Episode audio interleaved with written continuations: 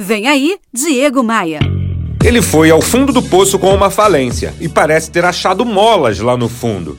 Tanto que apenas seis meses depois da falência, e isso aconteceu há mais de 15 anos atrás, já havia montado o embrião de sua atual empresa, a Mad Levinson, que hoje fatura milhões de reais e é líder nacional na distribuição de tiras de glicose. Eu estou recebendo essa semana o José Marcos, fundador e CEO da Mad Levinson.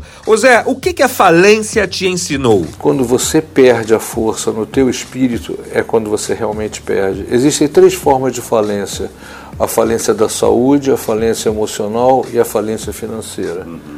A que menos dói é a falência financeira. Sim.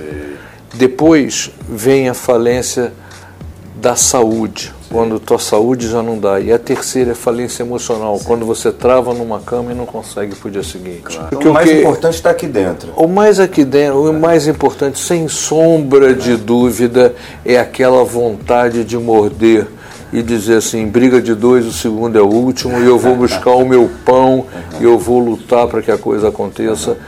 E se estiver no teu caminho, a coisa vai acontecer. privilegiado por poder conhecer sua história e te garanto que ela é motivadora para muita gente. Você pode nem imaginar isso. Então, a sua generosidade de compartilhar essas ideias aqui com a minha audiência, seja no rádio, seja na internet, ela é de muito bom grado para todos.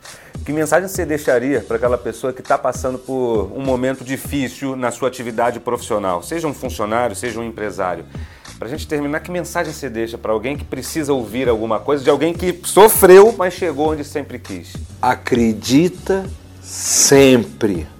Quando tudo estiver demonstrando que a porta está fechada, permaneça acreditando, porque uma hora abre. diegomaia.com.br Bora voar?